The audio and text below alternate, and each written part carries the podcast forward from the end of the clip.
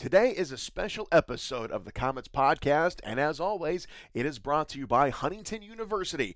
All Comet season ticket holders can take advantage of 25% off all tuition at Huntington University. All you have to do is go to the Huntington University admissions office or call the Comet office, and they'll get you steered in the right direction. Again, 25% off all tuition for all Comet season ticket holders. All right, let's do this special edition of the Comets Podcast. One,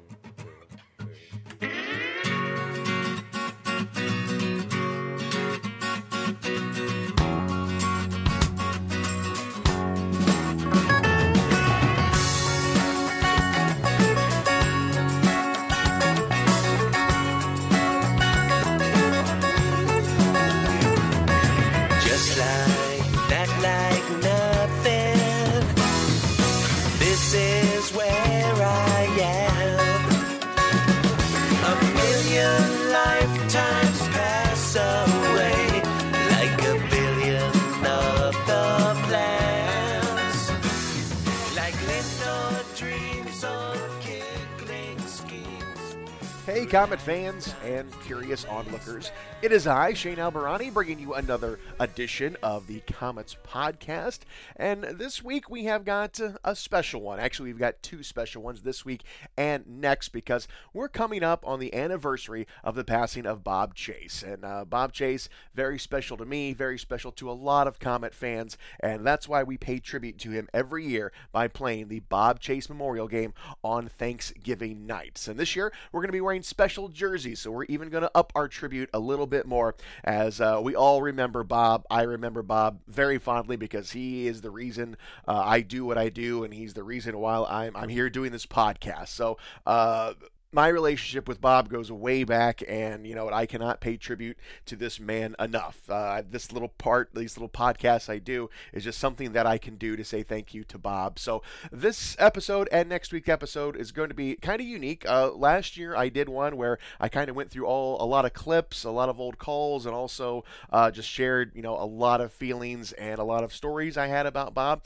Uh, but this year a little different because uh, over the past uh, really all last year. I took Blake Sebring's autobiography that he helped Bob write. I turned it into an audio book, and that is available at bobchasebook.com. You can go purchase that, download that, and uh, you can listen to the entire story narrated by yours truly. So uh, these next two episodes, uh, I'm going to play portions of chapters of that book mixed in with some great old classic Bob Chase calls. So I hope everybody enjoys this one. And you know, if you're new to Comet Hockey and maybe you don't know the history of Bob Chase, this is definitely going to help you out uh, realizing that uh, the reason why we're all here the reason why there's 8,000 people in the Coliseum every night, the reason why uh, the Coliseum is as beautiful as it is now, it is because of Bob Chase. He kept Comet Hockey alive for 63 years. So just a little thing I can do to help uh, the fans remember Bob, and just a, again, just a fantastic tribute to the man, and I hope everybody enjoys it.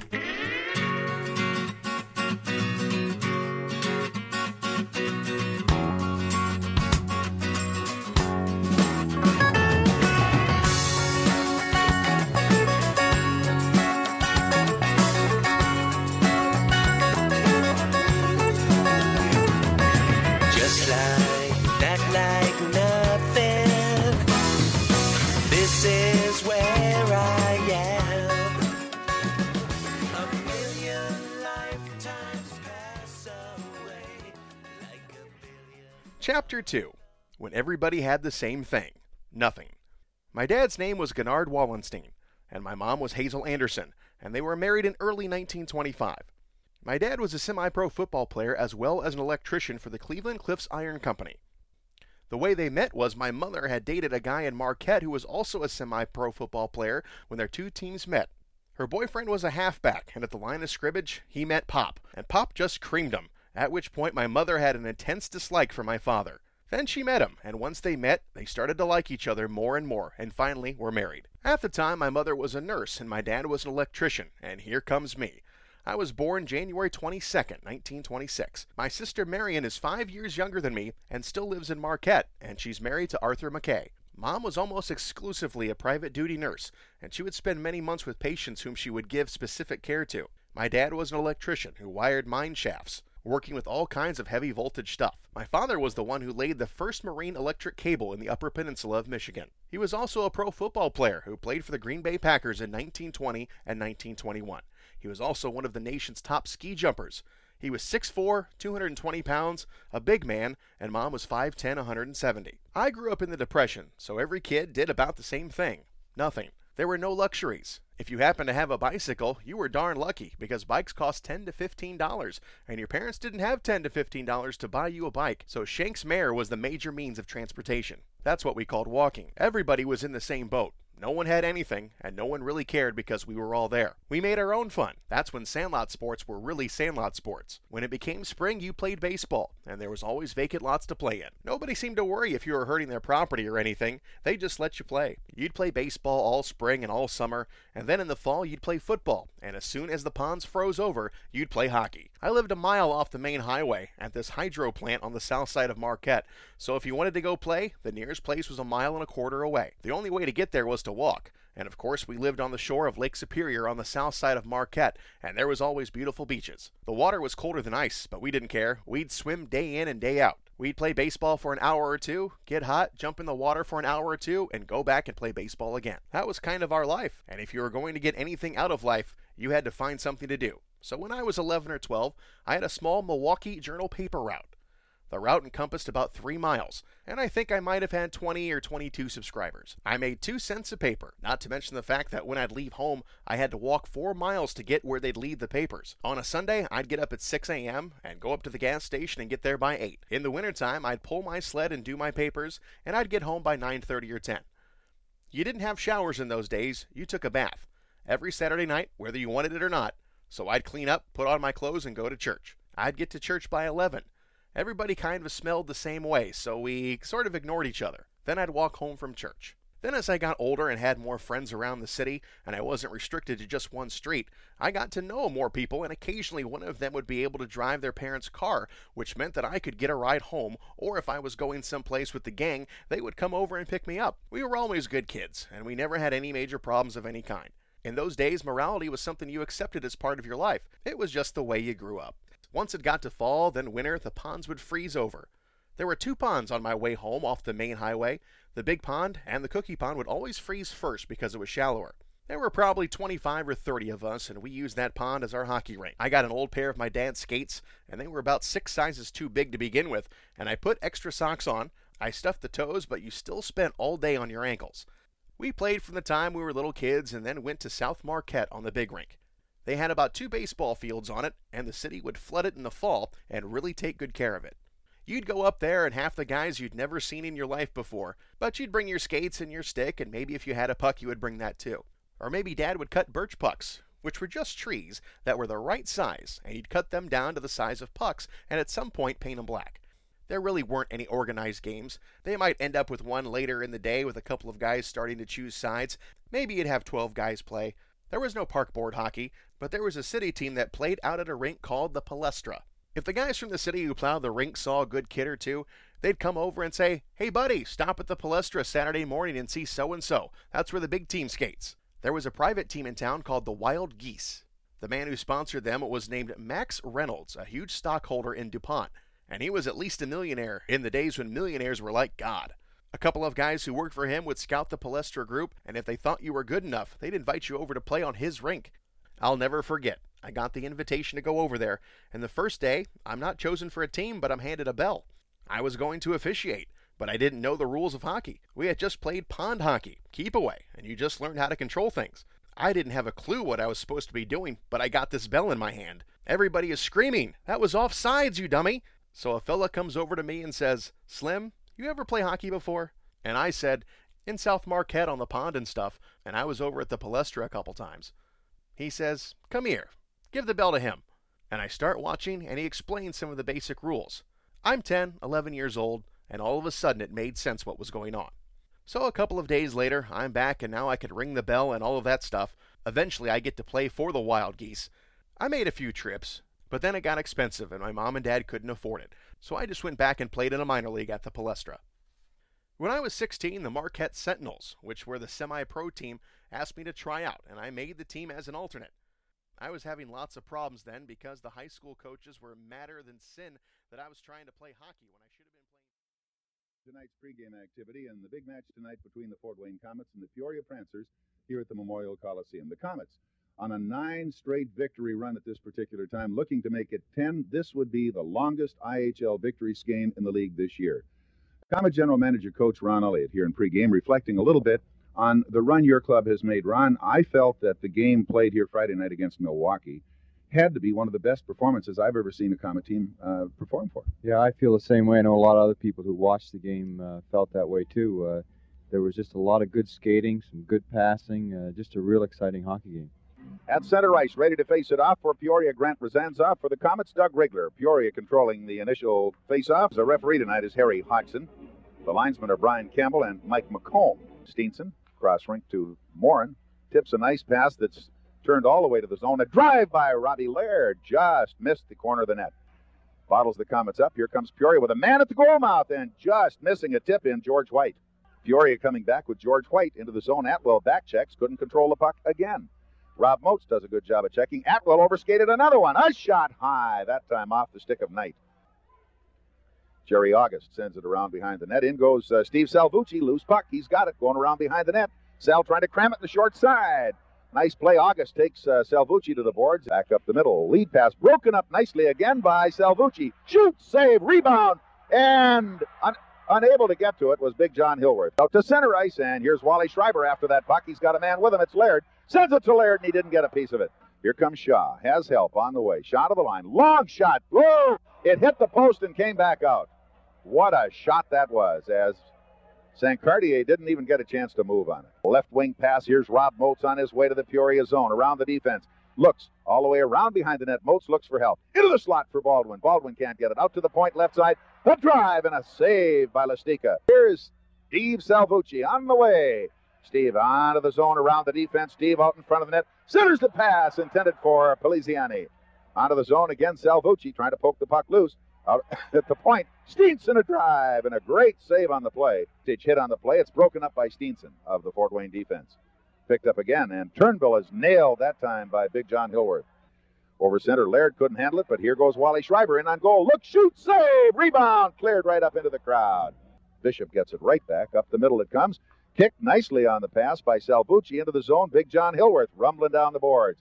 He just runs right over the top of Doug Poirier. Puts it in front of the net. A shot. As Salvucci came through, couldn't handle it. Hillworth to Poliziani and off to Salvucci. Here's Sal. Buy one. buy another one. Sal into the zone. Nice stick handling. Shoot. Save. As a great save by Lastica. Up with the puck, Captain Dale Baldwin of the Comets. Up the boards nicely at center ice. It comes breaking into the zone. Is Bobby Atwell, and he's carried off the puck. Gets it back. and man in front of the net. Atwell putting a little pressure on him. He can't find his way out of there. Up the boards. Kept into the zone by Moats. Nice play by Robbie. Robbie puts it to the net. Round the side. Atwell got a shot away, but it's blocked again. Here's Bobby again. Pick a good stick hander, finds a breaking wing. Salvucci shoots. He just off the side of the net. It rolled right behind the goaltender, but hanging on was Lastica. Out it comes. A drive off to the side of the net is wide. It's behind the goal. Wayne Bishop trying to shovel it on by the Peoria winger. Cleared off onto the right boards as the Comets control. Rigler at the buzzer, and that ends the first period of action here tonight. There is no score. Chapter 7 Hearing Radio's Call. I finally got invited to work at a radio station, which worked out great because I could go to school, I could work at the radio station, and I could do some sports. That was the last job I had while I was in Marquette until I came to Fort Wayne. The funny part is that none of this was any part of a plan. In the beginning, when I was going to school, I was not prepared to be a broadcaster, never gave it a thought. Then, while I was working at a radio station in Marquette, they asked me to come over there and work because I had a bit of a reputation. I started doing hockey and other sports. It was a means to an end because I was going to college. I think I might have made 60 or 65 bucks a week. I started in 1949. It fit in with my school pretty well, and it was a winter job. I worked on the railroad, but they closed down in the winter because it was an iron ore carrying railroad. Once the shipping was done, so was the railroad. There might have been 20 jobs for the year in the wintertime, but I was so far down on seniority I never had a chance. This came along and I was invited to try it. You did everything. It was high. would you run down and do the newscast? Okay, Wally will do it. Oh, by the way, I've got an hour this afternoon from 1 to 2. Get some records and go on it. It was that kind of thing.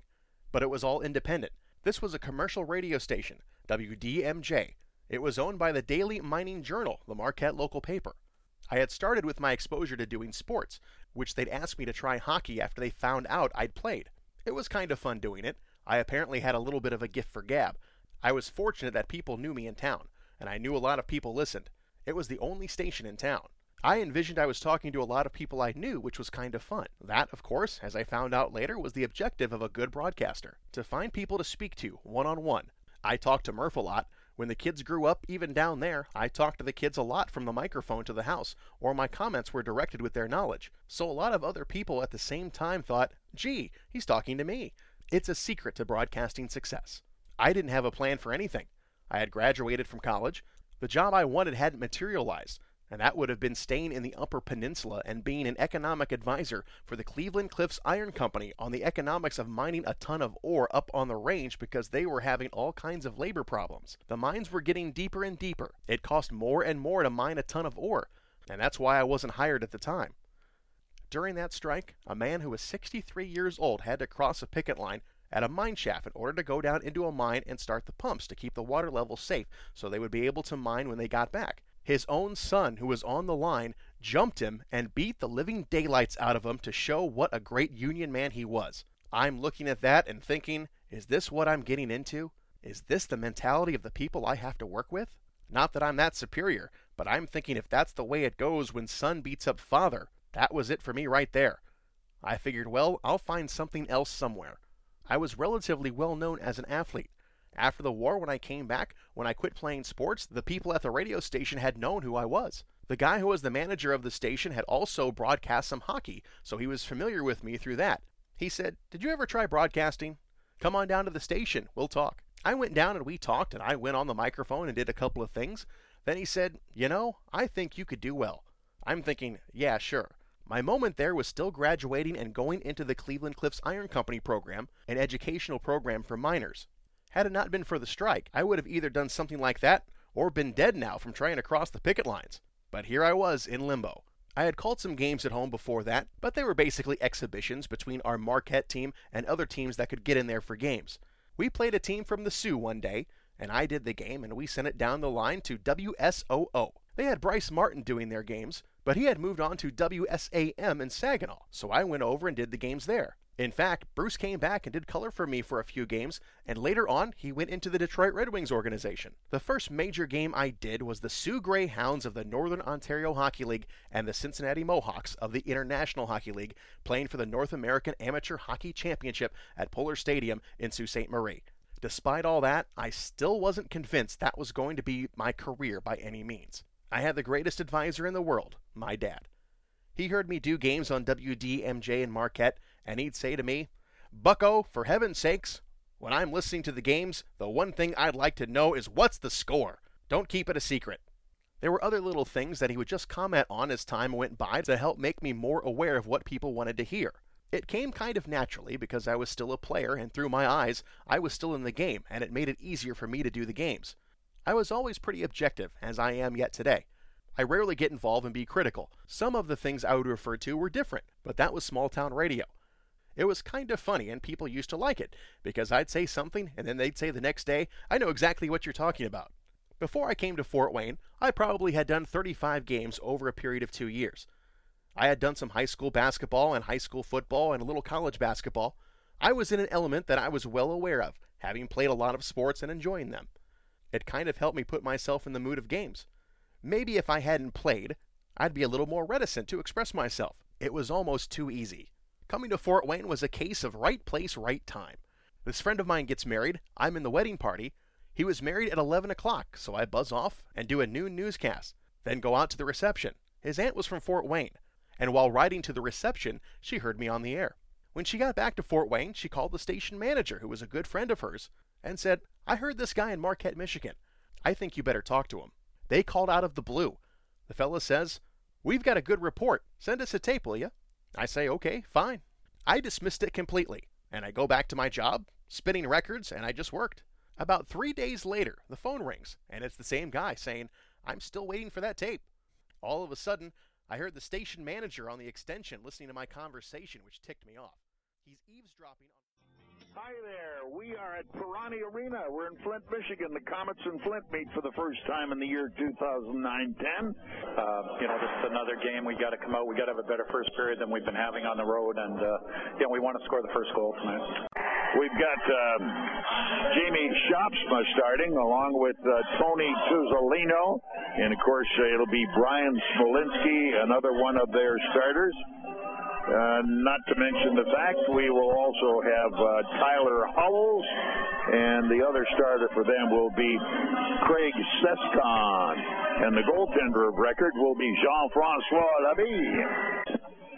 We're in our usual spot, crammed down in the corner here, and you have to stand up to do the games because the table's so high, it blocks off the um, view of the arena and sometimes I'm safer that way because there's a very skinny platform about 14 inches high they put a chair on. And I get a little animated and um, if you go over the edge down goes the chair and down goes Bob and who knows what huh?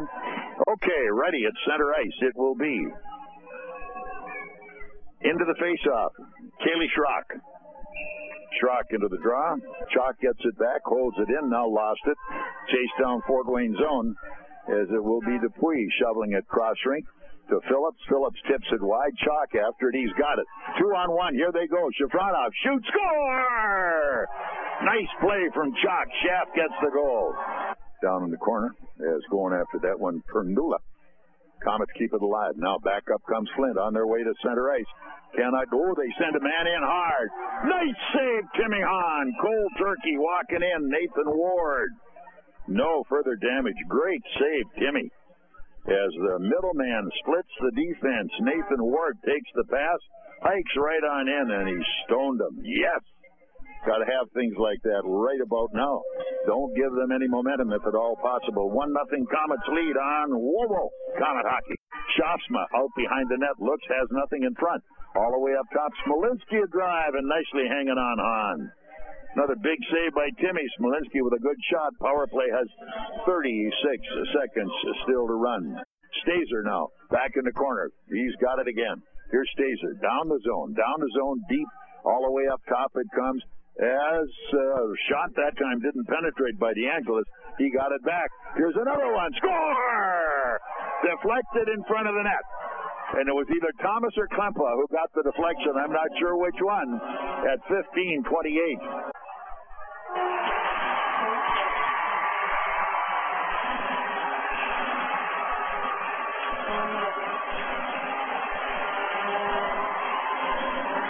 one going here. Schrock and Tyler Willis.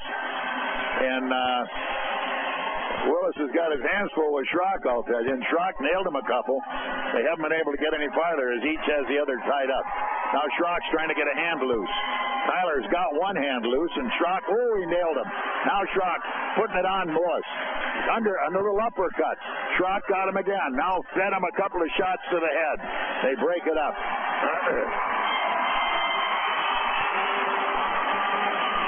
And uh, Willis, tough little guy, in Schrock did a heck of a job with him. Kaleigh Schrock, uh, the Fort Wayne-born newcomer on the hockey club. He took the pace the other night and positively beat him up. The pace was Muskegon, tough kid. All right, here's Chaulk back into the faceoff. It's 4:19 left in period number one. Two nothing Comets lead. Chaulk gets the draw nicely. Back it comes in the corner. Around the far wall. Now here they come at center. Lead pass going long. They pick up an open wing. Looking a nice save on the play. Boy, I mean Hahn's coming up with some big ones. Fought for down the wall as Veroni coming deep. Now it's picked off, back out to center. Foot race on for the puck, played nicely by Woodard of the Comets. Ooh, he gave it away in front of the net. What a save, Hahn. On a rebound, they score. And it's Ward who gets the rebound. Hahn had made an incredible save. Another giveaway there, and it came at 53 seconds. Nice lead pass going to the zone. Nice move. Good defensive play, though, as Roger forced his man off the puck. Here we come again. Oh, and a gr- another. Chapter 9 Tailing the Comets. When I got to Fort Wayne July 1st, 1953, the guy who was WOWO's sports director at the time was Ernie Ashley. He did Big Ten football and he did Comet hockey. All of a sudden it's fall and Ernie goes down to Bloomington to do IU football. So the program director says to me, I notice on your resume you've done some hockey. We're doing these Comet games and I want you to do the games until Ernie comes back from Bloomington. You start it and Ernie will come back and join you on the Saturday games. Apparently they like what I did a lot. Ernie, even though he was from Minnesota, hadn't done much hockey. Because he was from Minnesota, they assumed he knew hockey. After about five weeks, people are starting to talk about this guy who is doing the Saturday games, at which point Ernie started to come back a little bit quicker.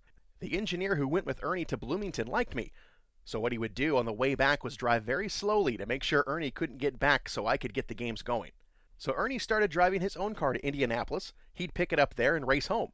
He'd walk into the building, sit down in the seat, grab the mic, and away he'd go. It was just, hi folks, thanks Bob, I'm back, ta da, and away we go. I guess Ernie had been putting out a few feelers to try and find a bigger market for himself, and about Christmas time, it turned out he had a chance to go as a program director at a station in Springfield, Ohio. It was a management position, and that's what Ernie wanted. So he's gone, and all of a sudden it's January, and guess who's doing Comet hockey? Back it comes to the right point. Vic Morin with a drive. Woo, hit the post. Right out in front again. Scramble for the puck. Atwell tied up. Sends it behind the net to Baldwin. He fires right through the goal crease. And Peoria clears to center. Mike Boland takes the play for the Comets. Cross rink it comes to Wayne Bishop. Up the middle nicely. Here's Salvucci. Here's Steve, and he goes. Shoot, score! Steve Salvucci. A happy Steve as the Comets are on the board. Ooh, and uh, a good hit there by Dale Baldwin as he really had uh, McGinnis lined up. Here's Wayne Bishop. Bishop flips it high into the air. Kept into the zone again by Ivan Graves at the goal mouth. A shot and a save. Sam Cartier and Danny stands strong again. Dale Baldwin has a breaking man, Rob Moats, trying to get him to the puck. Can he get there? Moats with a race gets on the puck first of all. Bob Atwell behind the net. Up front shot save. Hanging on the goaltender.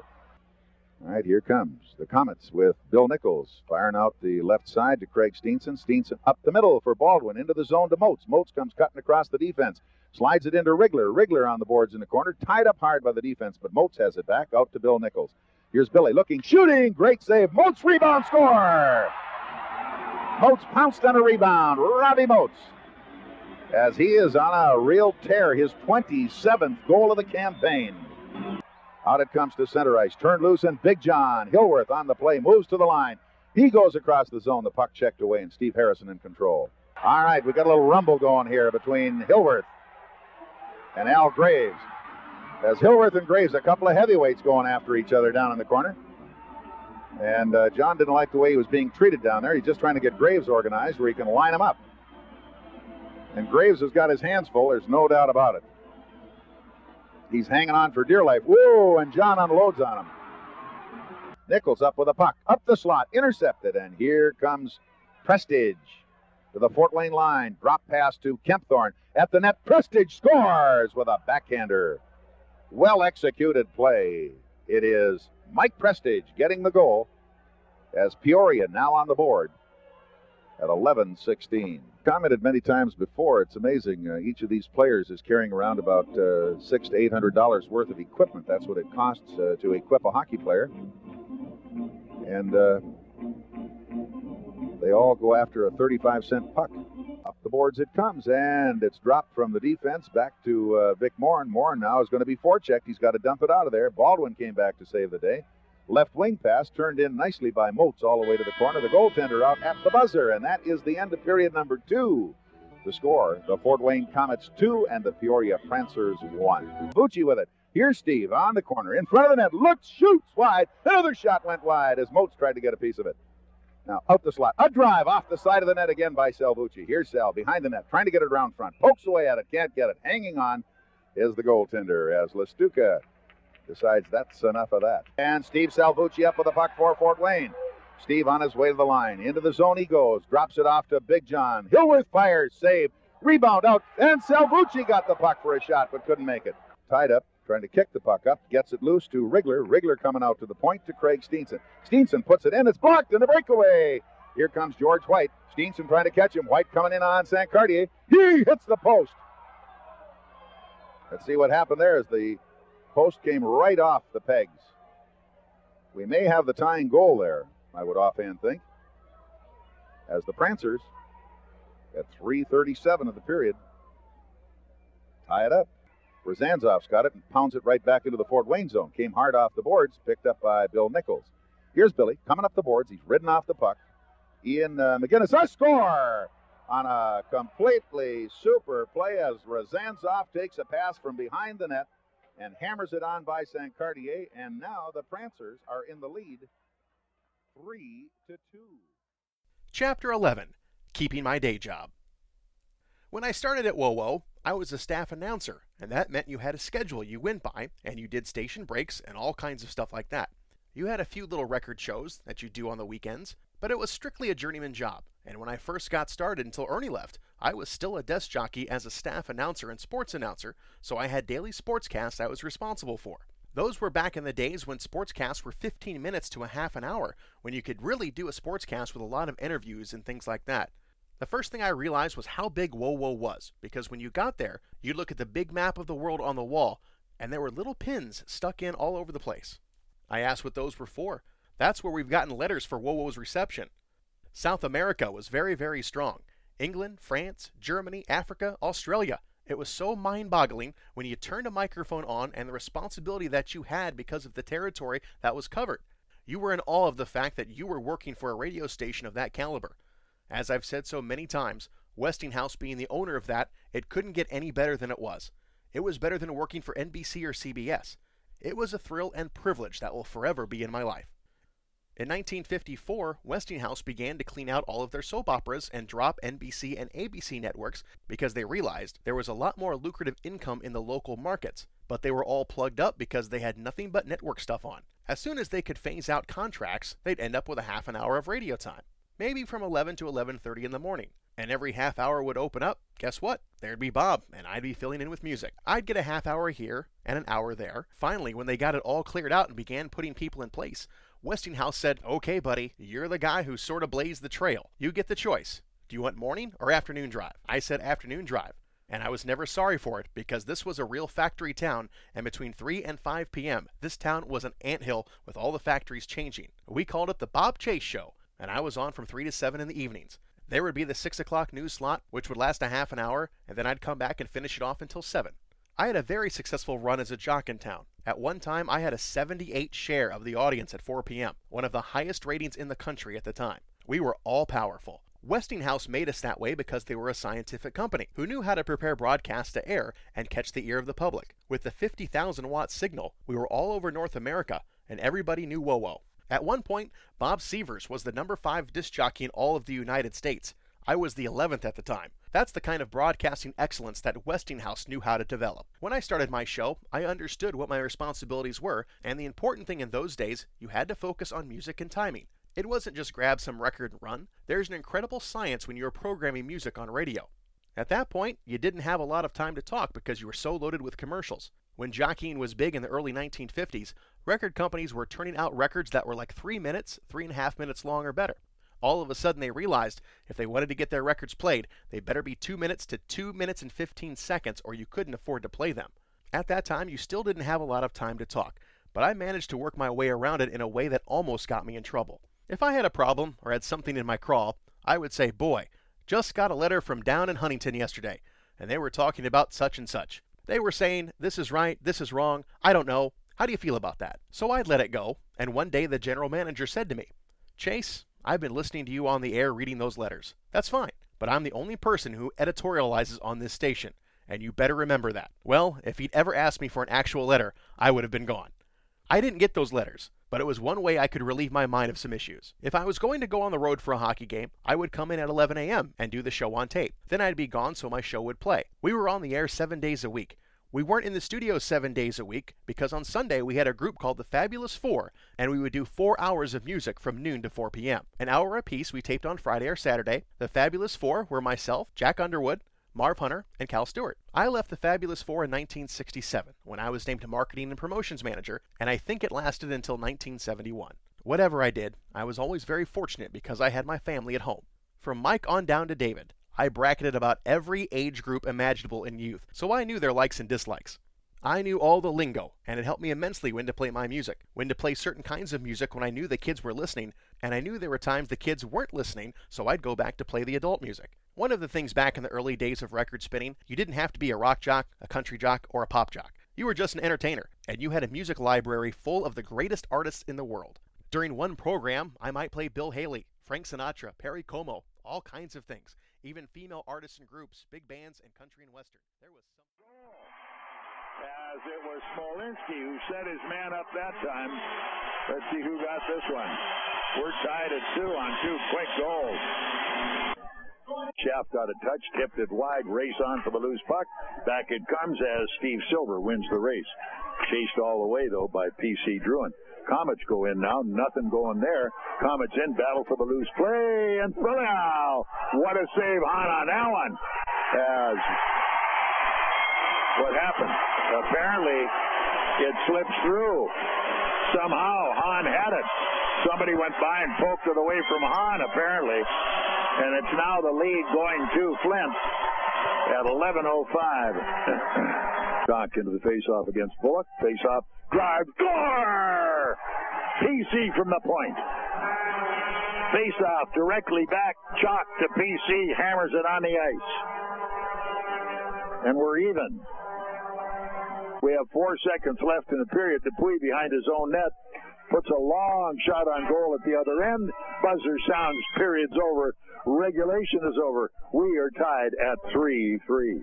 Here we go, four on four. Ferroni going in, banging away on his man. Buzzer, end of regulation, end of overtime.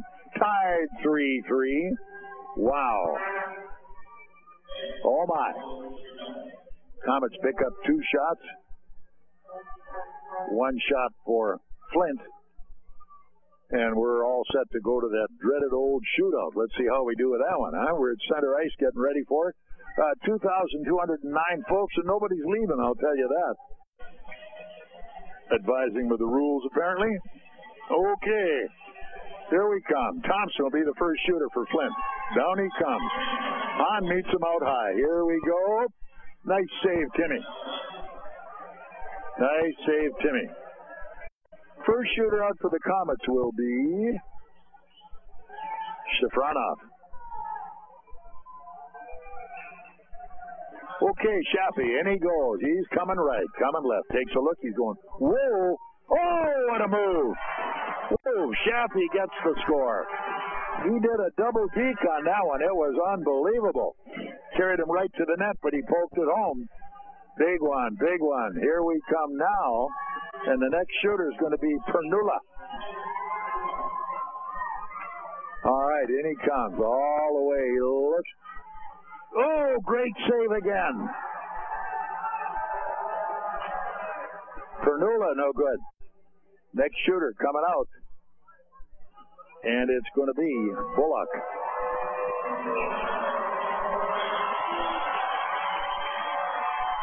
All right, here he is. Nice save, Timmy. We win. All right. Timmy stones them all. We get the win 4 3. Post game show in a moment on Whoa Comet Hockey. Hey, big night for the Caves. They had it, gave it away, got it back, and then finally took it in a shootout. The only goal scored in the shootout, Konstantin Shafranov, the first shooter for the Comets, and that's all she wrote as the K's had to come off the deck to get this one, believe you me. A tough, tough night for them. So, how about that? The Comets, with a big win on the road, had to have it and got it. So they will be back home next weekend, Friday, Saturday home, Sunday on the road. The next action will be Friday night as the Quad City Mallards come to town. We are uh, kind of relaxing. I mean, right now, Bobby Phillips is on the ice, apparently popped a contact, and he's looking around to see if he can see a glimmer of it somewhere on the line. And uh, once they come out with all that ice and stuff, it's pretty difficult to find them, but they're going to come out and see if they can find anything out there at all. So there you have it. We're still tied for the top spot in the IHL. Hey, guess what? Bobby Phillips, he finds his contact. He's up in the air waving it, and he's got a big smile on his face. Got what we wanted? There we are. So it's a totally happy night as Bobby uh, gets what he wants. We got what we wanted, a big win. We had to go to overtime, led 2 nothing at the end of one, trailed 3 2 at the end of two, tied it with Drouin uh, in the third period, and boom, boom, Schaff gets the overtime goal, and that's all she wrote. Chapter 22 The Lords of Hockey. With the advent of the Memorial Coliseum in 1952, Zollner Piston fans were about to embark on a whole new era. Here was a big building, and a professional building, something they had always wished for and finally had. There was another group in the city interested in a sport called hockey, which at the time was completely foreign to Fort Wayne and Indiana. Hockey was soon to prove it was going to be a major force in competing for the entertainment dollar in the entire market. A couple of visionaries, Harold Van Orman, a local hotel magnate, and his sidekick, Ernie Berg, who at the time was a marketing man for a local gas distribution organization, decided they wanted to try hockey. The third member of the group was Roman Perry, who was the group's attorney, and had also had a modest investment in the franchise. The story of their acquiring a franchise is a tale unto itself. They went to Toledo to meet with the commissioner of the league, Andy Mulligan, to apply for a franchise. When Mulligan told them the franchise was going to cost $2,500 without missing a beat, Van Orman pulled out his wallet from his pocket, laid it on Mulligan's desk, and said, There it is. At which time Mulligan said thank you and issued them a franchise.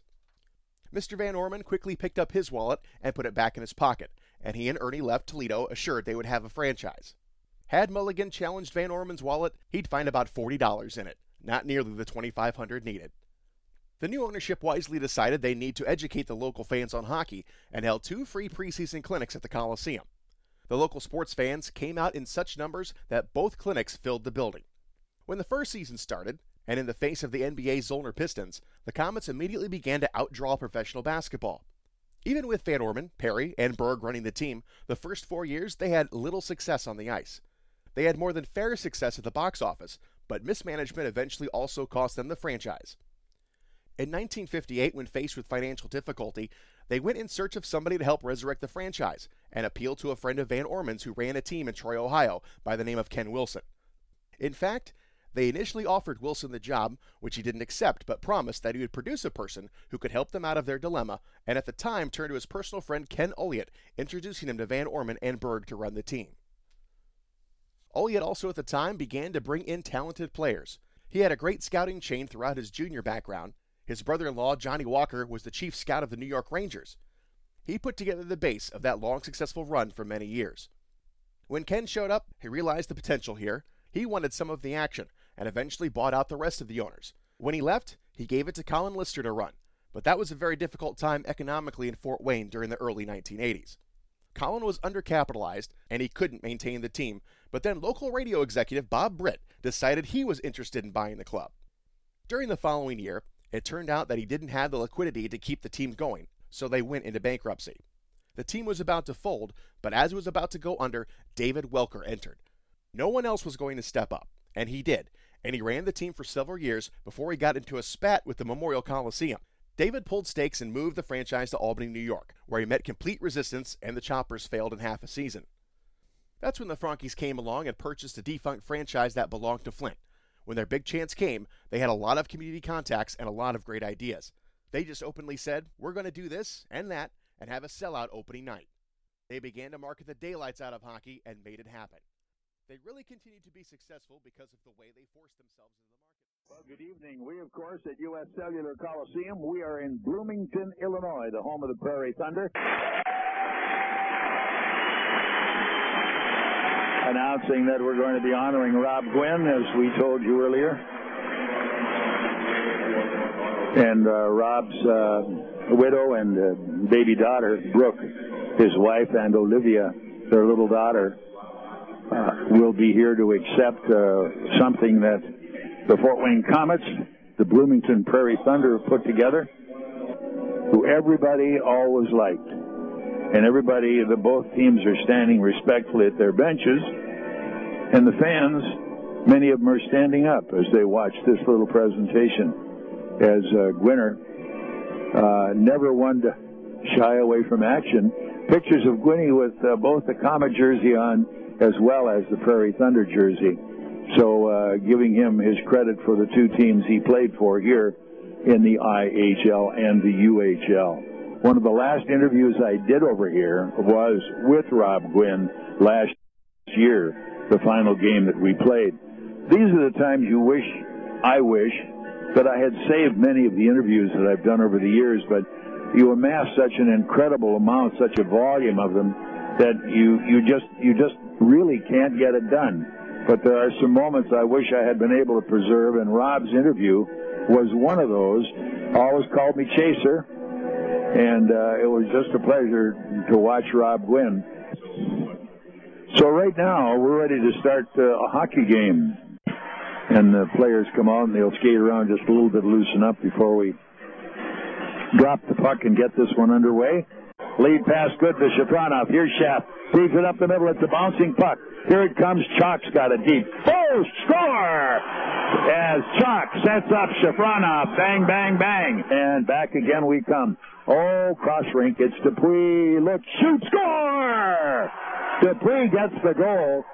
Goes to uh, PC to Dupuis down the right wall to Chaulk. Chaulk looks and he goes, shoots and it deflects wide. Score! The rebound came right back to Curado. Back we go. One more time. Look out. Into the zone. It's Huckalo. Huck still got it. He's in front. Feeds back. Curdo. Score! From Huckalo. Second goal of the night for Curdo. Power play now. It is 4-2. Here it comes back again. The goal going in. Next man. Here they come. Two on one. The goal's got the lead. Here he comes. Feeds it back in front of the net. Pot shoots. Just missed the net. Here they come back in again. Broken up again by Maranovic. Up come the Comets. In goes PC Drew, and he looks, he's out front. Shoot, score! PC pulls the trigger, bang, short-handed. Into the corner it goes. Digging is Slusher, the D-man. Round the wall, kept in by the Comets. A shot, oh boy. Right in front of the net, kind of waiting for that one was Potts, and he could not get a stick on it when he needed it. Right to the front of the net, no play. Kept in again as it's going to be Legault banging it deep. Picked off there by Potts. Right out front. Shot. Save. Comets have it up top. Now it's PC Drouin down in the corner for Chaulk. Back to PC. PC looks. Can't get it. Down to Chaulk again. They're trying to get it to Curdo up. The score! What a play. Chaulk set it up. Curdo high slot. Bang, bang. He has the hat trick. That's With that puck. Back up ice it comes as sent back into the corner. Potts was in finally dumped the puck deep in the zone. Man, they gave him a bad pass, but Botsy saw the traffic coming and got it dumped. One gets by, buzzer sounds, game over. Final score 7-4. Comets beat the Bloomington Prairie Thunder. Chapter 24 Ullyot comes to town.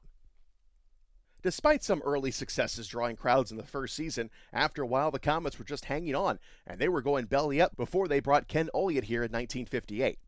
They were either going to close the doors or find somebody to help them put a hockey club together because they were going bankrupt because of mismanagement and the inability to understand how to organize a team. They had no contacts to bring in good players, and they relied on whoever was coached to bring them in. For an instance, the first and second year they were in the IHL, they ran ads in the Hockey News saying hockey players wanted, call for information. Then these guys would call and give their pedigree, and these guys here knew nothing about them. Honest to goodness, they were people who came into training camp who stood and hung onto the corners of the net to make sure they could stand there long enough for somebody to see them. There were several you thought, man, I hope this guy doesn't get on the ice because they're going to kill him. There were some real jokes out there, but the owners didn't know any better because they were poor hockey people. The only thing they knew was, man, if we get hockey in here, we know it's going to go. And they were right, but it took a while because they didn't know what they were doing. They spent a lot of money on players and were spinning their wheels. Some of their first coaches were good guys, but they brought in their own people to play and lived and died with those people, and they died more than they lived. It was the same old story bring in your friends, and they'll eat off your back as long as you keep them. Some of them didn't. Eddie Long never did, George Drysdale never did, but a lot of them came in and just enjoyed the ride. It's amazing in a way that hockey stayed here and preserved because of the terrible record we had. They had gotten down to a point where the team had not been playing well and nobody was coming to the games. The Pistons were still in town, and they weren't drawing that well either. Everybody hoped with a new building they could fill it up. But that didn't happen. A lot of crowds were 2,200, 2,800, maybe 3,400. A big crowd was 4,100 to 4,200, and we were doing well if we could get that. If we could end up with 5,000, oh baby, we were flying that night. Then Ernie Berg called me one day in the summer of 1958 and said, We have a fellow coming in that Kenny Wilson recommended. He said he's a hell of a hockey man, and we need somebody badly. Ken Ullyot really didn't look like what you would expect a crusading hockey general manager to look like. He was extremely well groomed, as he always is. He wore kind of brown rimmed glasses and had his hair all combed down. He wasn't the big hulking guy. He looked more like a professor than a hockey guy, and he was a professor, as it turned out. Ken had spent his hockey life not playing, but observing. He watched how people did things, and he curried the favor of a lot of coaches and managers while he played for them because he was interested. He learned a lot of lessons many hockey players never did, and when he came here, he had a lot that he could apply. All he had to do was make phone calls if he needed help or ideas. Ken didn't exhibit much personality when he first came. I think he was trying to get to know the community and people around him, and he really didn't let his guard down too much to start. The first thing he did was to start to bring in some bona fide hockey players. That's when a lot of the old timers who played prior to that left. One of the things he was really concerned about was Edgar Blondin, because he was just an incredible crowd favorite. Because when Ken saw the makeup of things, he realized Edgar wasn't going to make the team. The question was, how in the heck am I going to approach this thing? What are the fans going to think when the first thing I do is get rid of the most popular player we've got? We had training camp in Troy, Ohio, and Kenny's training camps were real training camps. Once you went over the boards, buddy, be ready to hang your hind end on the end of those suspenders and skate it off. Well, after about four or five days down there, Edgar spent every day heaving over the rail. He finally went to Ken one day and said, I appreciate the fact that you invited me to your camp, but I guess I'm not going to make it, so I'm going to retire. That was the greatest thing that could have ever happened as far as Ken was concerned, and Edgar made the right decision. It was an amazing evolution when Ken came here because some of the people he felt were going to be problems, as if by magic, those people faded away. He started bringing in some of these people that nobody had ever heard of, and that changed the face of this hockey club. He brought skill into the game, and right off the bat, we started winning, which was something we hadn't done consistently. That all of a sudden put a new image on the face of Comet Hockey. He knew a lot of people in Western Canada and began to bring in players like Reggie Primo, Lionel Repka, Con Madigan, John Ferguson, and Dwayne Rupp. From then on, it was a whole different attitude. You remembered players who left here because of their accomplishment rather than their inability to do things. We ended up with some great hockey teams. He brought in a lot of quality players with character. One thing about Ken, he didn't care if you were a Wayne Gretzky. If you didn't have character and morality, he didn't want you. He got a few of them in there who surprised me because they weren't what we expected, and talent be darned, bingo, they're gone. He brought a number of people in here who were pretty good hockey players, but he didn't fit the mode of what he wanted, and they parted amicably. I finally convinced Ken that WOWO was the place he had to be if he had planned to tell the story of hockey to this market. He had been pressured pretty hard right off the bat by Hilliard Gates to go with WKJG because the Pistons had just left town. Hilliard had all the authority because he ran and owned the station and could offer Kenny anything he wanted where I was limited in what I could do. The station wasn't that excited about making any concessions because at the time the Comets were ready to go anywhere and the station wasn't really that excited about it. We almost didn't get on the same page, but we finally got things together, so we go to Orchard Ridge one noon and have a lunch to consummate the deal. Don Rice from Rice Oldsmobile was going to be the major sponsor. Carl Vandegrift, the GM of WOWO, was there, and Ken. We were having a very cordial time and had lunch, and everybody was pretty comfortable. And Ken gets up and says, That's the problem with you Americans. You sit down to have lunch and you waste two hours talking about nothing. I have things to do today. Thanks. See ya. When we got back to the station, Vandy said, You know, for two cents, I'd jerk this thing. I can't believe somebody would do that. Doesn't he realize we're trying to help him? I said, Yeah, but you have to understand Ken. And he said, I do not. Ken better understand us. There was the battle line I had to fight for four or five years, and it wasn't easy. When Ken showed up, he transformed this franchise into really what it is today. He set the tone morally and ethically, and everybody inherited the traits and kept it going to the point where it became the flagship of the league. I'm not trying to minimize anybody else in the league, but it's obvious. That's another fortunate part of being here where I am and have been since I started that big 50,000 watts booming all over North America. That alone was a real establishing factor for accepting the IHL in a lot of areas because I was the only person at the time broadcasting and we were heard everywhere. I was the first guy to every broadcast and it began to catch on. We sort of had this inside track about it and people began to talk. I always tried to keep the NHL presence involved in it by giving their scores. There were a lot of people who knew a lot of players in the league and had no way of keeping up with them, so there I was. Good evening. We're at LC Walker Sports Arena. That is in Muskegon, Michigan. It is Turner Cup Championship time. This is game three. Comets lead the series two games to none by virtue of 2-1 overtime win and a 7-1 shellacking on Thursday night. Muskegon, Michigan, and Al Sims getting ready. We're either halfway up or halfway down the hill. I I, I say we're going up the hill. And uh, tonight's a big one here, game three against uh, the Lumberjacks in Muskegon. This is the key key of the whole bunch right now. Yeah, I think uh, you know every game gets bigger as you get into a seven-game series, and uh, last game was the biggest until tonight. Now tonight's the biggest until tomorrow, and uh, uh, et cetera, et cetera. But uh, you know we want to keep doing the good things we're doing, and uh, you know our special teams have been excellent. Uh, our defense has been real good, and you know those are the uh, areas we need to be good in tonight. Hats off to you. We had a busload coming up here, and about everybody dressed and was skating today. You brought the whole group of guys that were lugging the load all year. Yeah, you know, Brandon Warner skated today for the first time, and uh, you know everybody was out there. Uh, Olivier Legault, and we brought everybody with us on this trip, and uh, you know they've all been part of it. And if we should uh, happen to be fortunate enough to win it tomorrow night, uh, we wanted them to be here and be part of uh, the cup celebration. And uh, you know we'll just have to see how it goes one game at a time here. But Roger couldn't finish it off. He had a chase now as Kareen to the corner, a shot right across the goal mouth. Baroni dumps it out at center ice. Here we come. On the move, it is going to be O'Connor. He's through there. He looks. He shoots and score! It is Hodgman on a nice setup from O'Connor. Up top again, got to shoot for heaven's sake. They whoa that time Shafranov couldn't score. Behind the net, here we come again. The Comets missed three unbelievable chances. Here's Chaulk. Shoot, shoot, shoot. He does. Up top. Here we go. Score! The Comets get it. It was Shafranov. He waited and waited for Armstrong. Schaffer gets the power play goal, and that was about the fifth chance they had.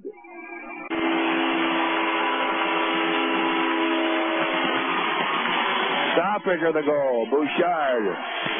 And we'll see who else got it. But we're tied at two early in the third period.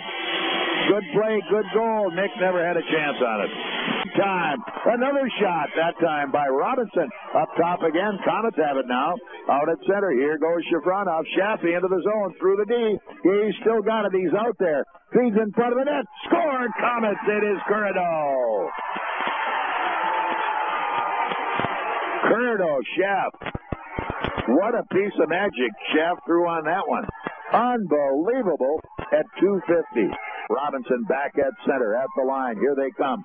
Deep in the corner again. All Aldoff behind the net says, I've got it. But out at the point, Comets play, and it's given away up the middle to Jens. Jens came left point, left point, play in front of the net. They scramble. Here they go down the length of the rink. Is this one going in? It is score! Huckalo, empty netter. That came at 19-20. Huckalo.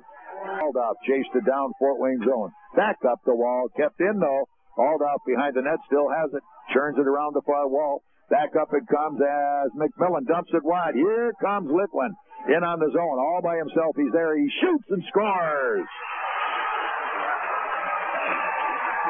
So Litwin gets the goal. That's the Comets' fifth. It came at 1950, and he just broke away. Steamed down and flat clean beat uh, Armstrong on a breakaway. Everybody checking around to make sure the numbers are right. The score is 5-2 Comets. And here we come again. Down the wall. Pick back up. Scramble for it. It's over. Game over. Comets win. Final score 5-2. On WOWO, this is Comet Hockey. Well, it's a big one here tonight. And again, it was one of those pivotal games. Depending on who wins, how goes the series. Well, the Comets win. The series is 3-0 in their favor with the next game here tomorrow night at 7 o'clock. And there's nothing much you can do once you get it down to a level where you're down three games to none. You've got four chances to get back in, and you have to win them all. Now that's that's not very good odds, especially when you're playing a club like Fort Wayne, who is very well balanced. So we'll see you tomorrow night, 6:45 on WOWO, and uh, seven o'clock is game time. Game four. Can the Comets close it in four? Will they be back at the Coliseum? You never can tell. We'll play the game, we'll broadcast the game, and at the end, you'll know where we're going to be. Great game, 5-2. Comets win up 3-0 in the Turner Cup Championship Series. See you tomorrow night at 6:45. My name's Bob Chase. This has been a whoa whoa uh, Fort Wayne Comet Sports exclusive. I hope everybody had as much fun listening to that as I had putting it together. Lots of fun, lots of emotions, lots of memories.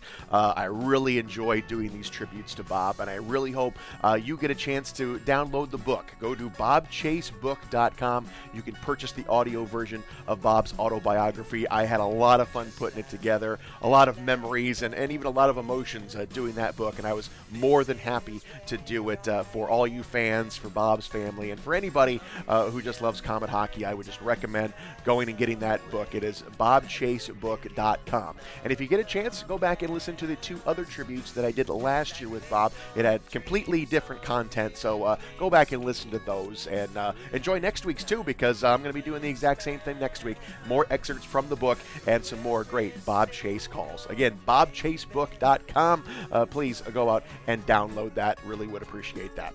All right. Well, thanks a lot, fans, for listening. I hope everyone enjoyed it, and uh, you'll get another one next week.